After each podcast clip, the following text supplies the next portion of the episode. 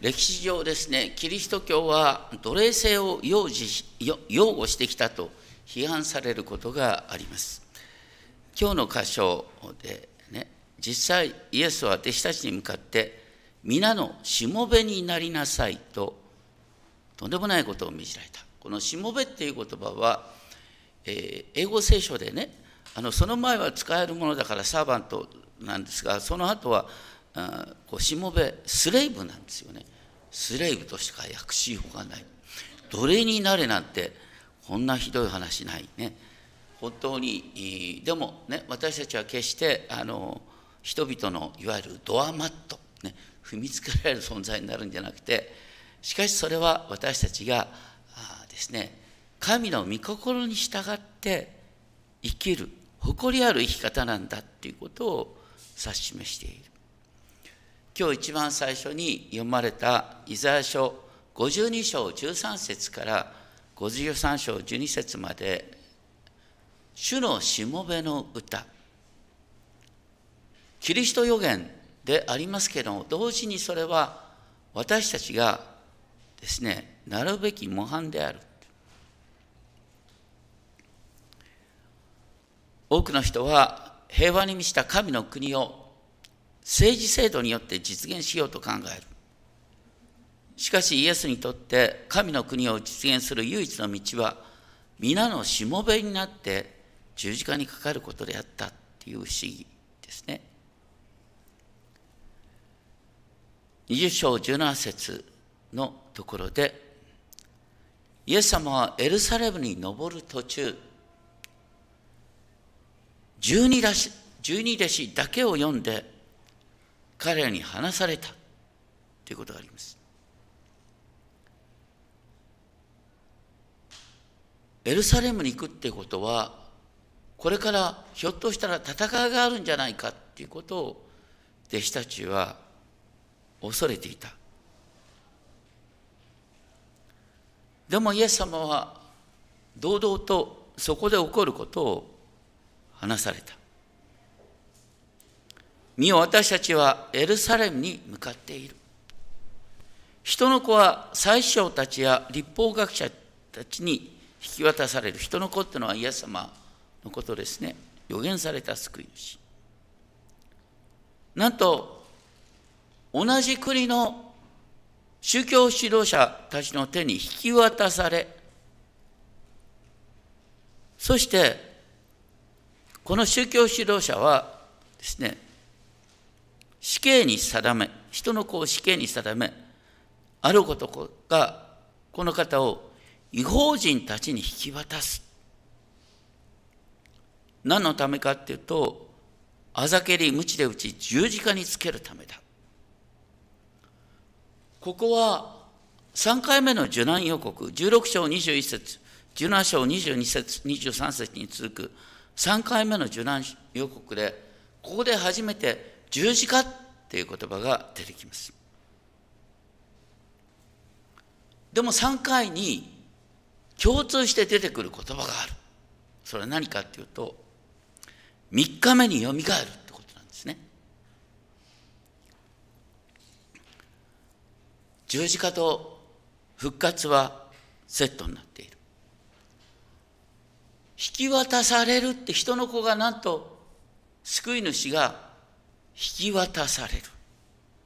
しかし、救い主はよみがえらされる。よみがえるは受け身形になってる。だからすべて神の御手の中で起こるんだっていうことを言っている。先ほど一番最初に読んだイザヤ書53章の10節11節では彼を砕いて病とすることは主の御心であった。もし彼が自分の命を代償の捧げも、また在家のための生贄とするなら、彼は末永く子孫を見ることになる。主の御心は彼によって成し遂げられる。その命の苦しみから彼は見て満足する。イエス様はご自分がイザヤ書に予言された主のしもべとして生きることが神の飯だということを受け止めながら十字架に向かっていきます。でもそこには同時にねその命の苦しみから彼は見て満足するとあるように復活も含まれている。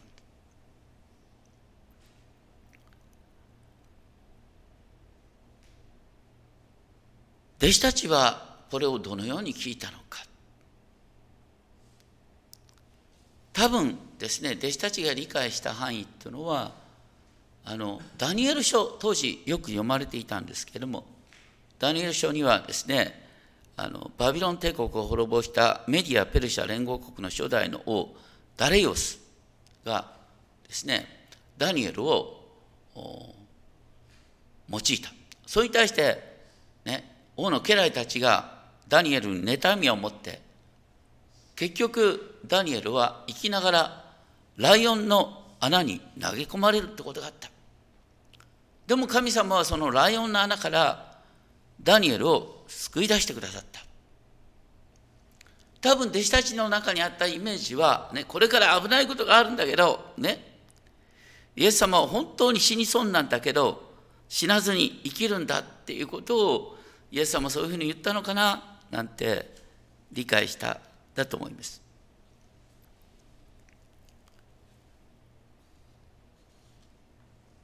とにかく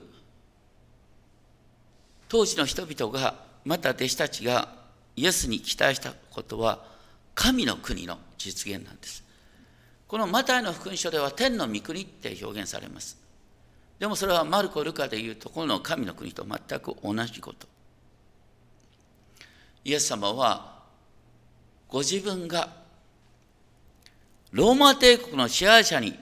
よって十字架で殺されることを通して神の国を実現しようとしていたっていうどうもないことが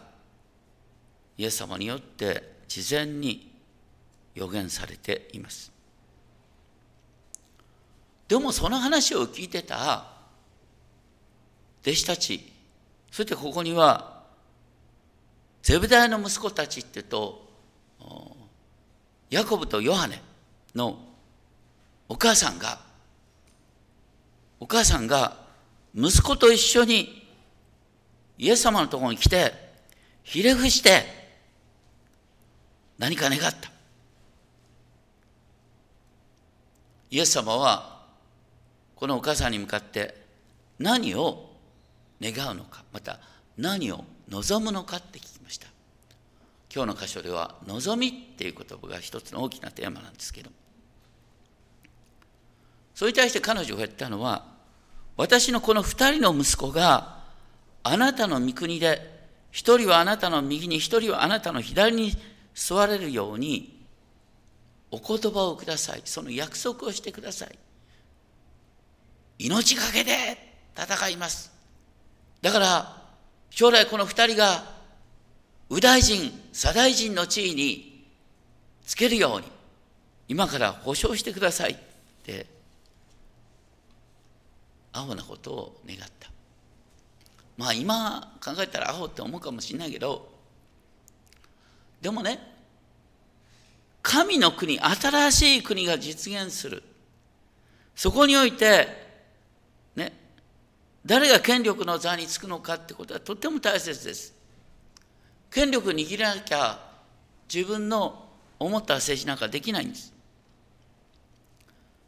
でも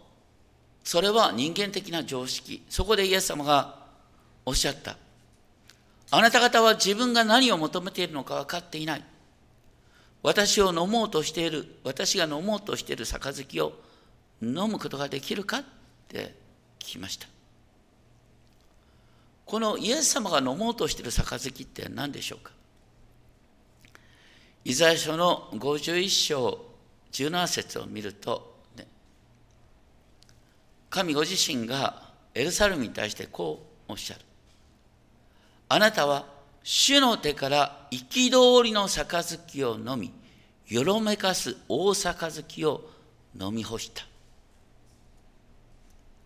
言ってることは、エルサレムが主の手から憤りの杯を飲む。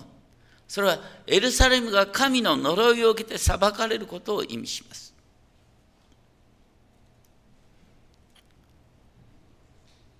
弟子たちはよう分かんないんだけどとにかくなんかイエス様と共に苦しむっていうことなんだなっていうことだけは分かっただからできますと言ったそれに対してイエス様は確かにあなた方は私の杯を飲むことになる。しかし私の右と左に座ることは私が与えることまた許すことではない。私の父によって許された人たちのものなんだ。とおっしゃった。この後ヤコブっていうのは、ね、十二弟子の中で一番最初に殉教する。一方ヨハネは一番長生きするんだけど、ね、パトモスという島に流されてそこで黙示録を記すっていうのがありますねどちらにしてもヤコブもヨハネも苦しみを受けた。だから、イエス様の杯を飲んだことは確かな。でも面白いのはイエス様はここでね、まるでご自分に人事権がないかのようにですね、私の右と左に座ることは、父なる神が備えておられることなんだとおっしゃった。それはどういうことかっていうと、ね、イエス様は今ね、まさに人の子として弟子たちと同じ立場になって苦しむんだ。だからね、イエス、弟子たちと同労者になるんだっていう気持ちなんです。だから最終的なね、人事権は父なる神様が持ってるんだっていうことをおっしゃった。それにしてもイエス様は十字架でご自分で神の憤りの杯を今飲むっていうことをおっしゃったそのイエス様が受けた憤りの杯それが私たち今ね現代の時代においては生産式ではそれは祝福の杯に変わるわけです。私たちに永遠の命を保証する杯に変わってきます。どうして呪いが祝福に変わるかというと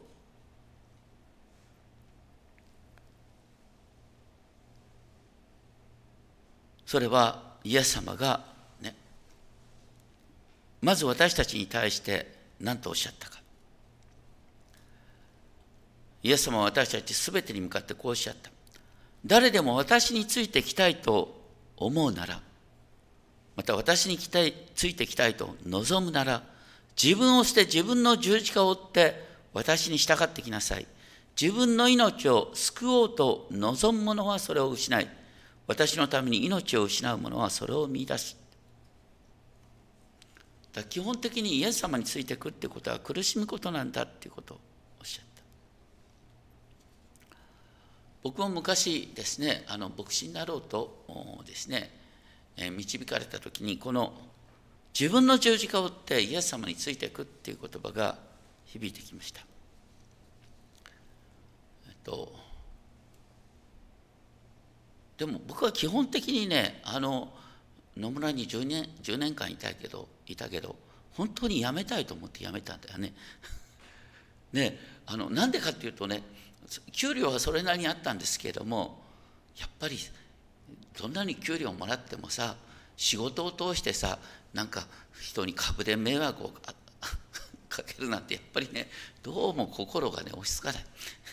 どうせ苦しむんであればね人の役に立つ苦しみ方でありたいなって願って結局こういう道に来てんですけども、ね、どちらにしても私は苦しみの道を選ぶんだ。十字架を追ってイエス様に従うんだっていう思いで、ね、あの牧師になってますからあのもともとねどんな仕事も苦しいもんだ。イエス様の十字架を追うものだと思ってるから牧師になって辞めたいと思ったことは一度もないんですけども。実は多くの人がね本当に今考えてるのはそのなんだやっぱり嫌な目に遭いたくないって多くの人は思ってますね日本の閉塞感というのはやっぱりみんな自分の身を守ろうということに一生懸命なりすぎてることから来てるのかなと思います。でもイエス様の都に従うところに実は命の力が生まれてくる。圧倒的な命のエネルギーはイエス様と共に苦しむことの中に荒らされます。それにしてもそれにしてもですねイエス様のね栄光の座で右と左に座るっていうことは不思議な形で実現します。それはイエス様が十字架にかかった時にねもう両側に犯罪人がかけられた。あれはイエス様の右と左だよね。イエス様の十字架は栄光の座だからまさにそれは右と左なんです。皮肉っぽいけど。だから私たちが本当に、ね、苦しんだとしてもそれが本当にイエス様と共にある苦しみなのかどうなのかっていうのは大切。あの十字架にかけられた強盗は一人はイエス様を認め一人は罵り続けただから私たちは苦しみの中でそこでイエス様を見出すかどうかってことは決定的な差になるということですけど。その後とにかくですねこの話を聞いてた他の10人はこの2人の兄弟に腹を立てたということがあります。それは彼らも基本的に同じことを願っていたから。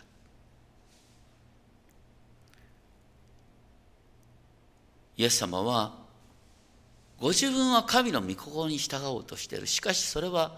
人間的に考えるととんでもない苦しみの道だっていうことを続けて弟子たちに諭すようにおっしゃる。25節から。あなた方も知っている通り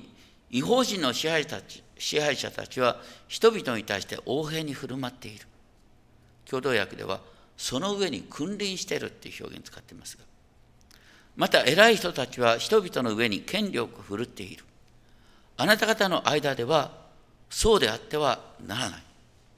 あなた方の間で偉くなりたいと望む者は、また大きくなりたい、偉大になりたいと望む者は、皆に使えるものになりなさい。あなた方の間で先頭に立ちたいと望む者は皆のしもべになりなさい。面白いんですが、あの、これね、あなたの中で偉大になりたいと思うものは使えるものになりたい。なりなさい。だから、偉大なものになりたいと思わなければ使えるものにならなくていいのかなって話。まあ、でもね、基本的にね、人間っていうのはみんなあのやっぱりより大きなものになりたいよりね先頭に立ちたいと思うのが常なんですいや私はそんな気持ちないっていう人ねあの嘘か本当かゲームやってみたら分かりますね。私は出世欲なんかない人の上に立ちたくないっていう人に限ってですねあの人生ゲームだとかトランプゲームになって偉いだ熱くなってですねなりだすんです。この世で達成できないと思う人はゲームで一生懸命達成しようと思う。だ基本的に人は、ね、やっぱり誰にも負けたくないっていう思いを持ってるんです。そういう中でイエス様がおっしゃったのは、ね、誰でも、ね、より大きなのになりたい人より先に立ちたいと思うのは人情なんだよ。それをねその気持ちを受け止めて今度はその方向をね人より上じゃなくて人より下に動く人より下に仕えていくっていう使える競争をしてごらんみたいな話な誰がどれだけどん底に下ることができるかみたいなそういうことをイエス様おっしゃったんです。政治は大切ですけども上からの改革で物事がどれだけ変わるのか。20世紀の最大の実験は何だったかっていうとあの共産主義革命ですよね。本当に革命を始めた人は熱い思いでこの世界からこんな不条理をなくしたいって熱い思いで革命を起こしたその結果どうなったかっていうと皆同じ意見を持つようにならなければ理想的な社会は実現しないんだって思った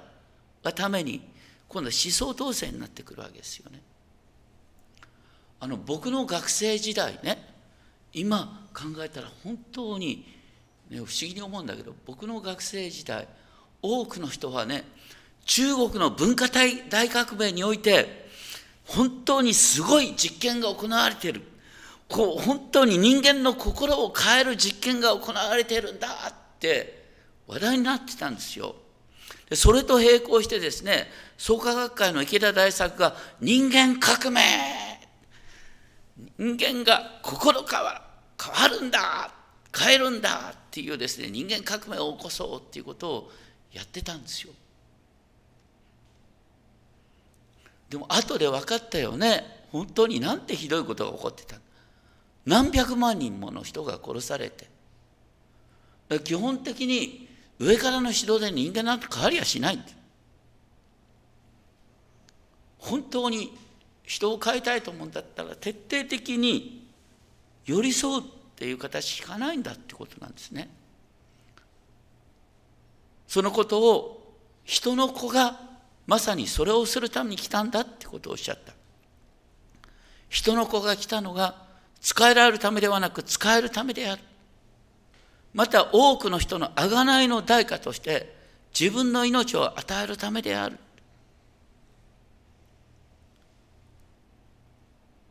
皆に使えるものになりなさい。皆のしもべになりなさいとおっしゃりながら、イエス様ご自身が最もですね、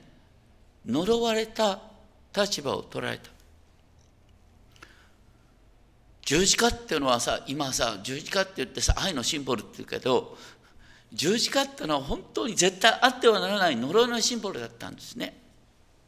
新明記21章23節にはこう書いてある。木にかけられたものは神に呪われたものである。イエス様が十字架にかかるってことは神に呪われたものとなるっていう意味だったんですよ。なんで神に呪われたものが私たちの救いとなったんですか？それはガラテア3章13節にこう書いてある。ガラテア3章13節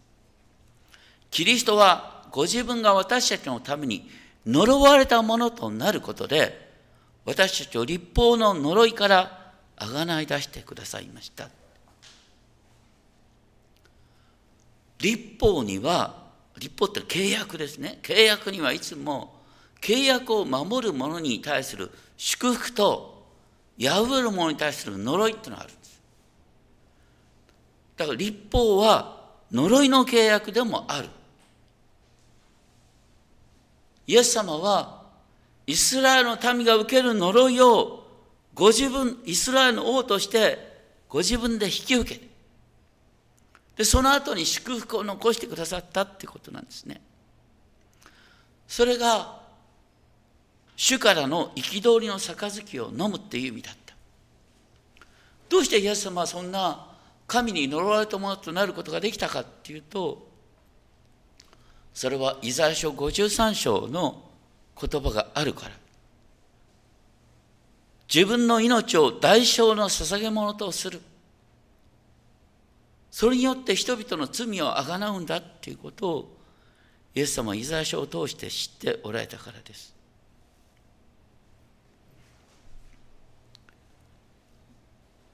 本当に不思議なことです。で私たちはイザヤ書をね53章あこれキリスト予言ねいやそそれはそうなんだけどイエス様はイザヤ書53章を自分の飯として受け止めた。私たちも同じようにイザヤ書53章を私たちの飯として受け止めるんです。それは何かっていうと私たちが主のしもべとしてあえて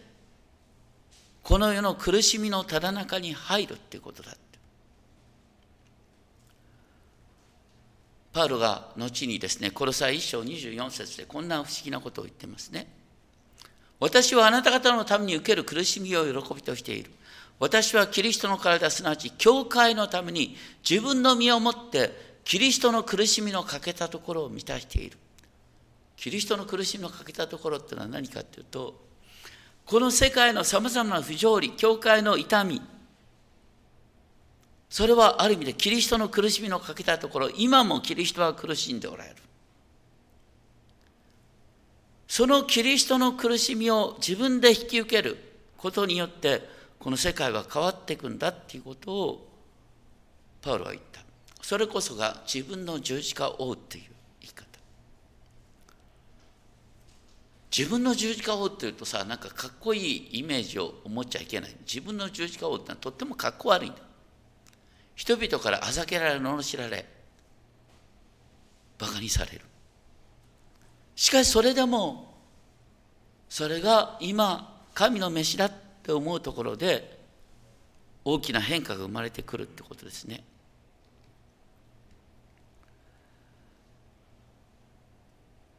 以前ですねある、まあ、別の教会の方のねご相談に乗っててその方はねもう本当に全てが虚しいもう死んでしまいたいって思いを持ってた方なんですね。でも何度かお話を聞きながらその人の中にあるものをね聞き出していく中で最後のセッションの時にねいや実は私はこういうことをやってみたいっていう思いがあるんだっていうことを分かち合ってくれました。でもね僕その方に言ったんだそれはちょっと危ないんじゃないって。周りの人なんて思うかな。だからね彼女はねパッとこう言った。もう死のうと思ってた命なんだからもう評判だとか結果なんか危ないなんて関係ないってさらっと言ってくれちゃって死のうと思ってた命なんだから。危なく危なかろうと。人から何と言われようと。やろうと思った時にはやれますって言ったね。いやすごいなって思ったよね。死にたいって思うぐらいだったら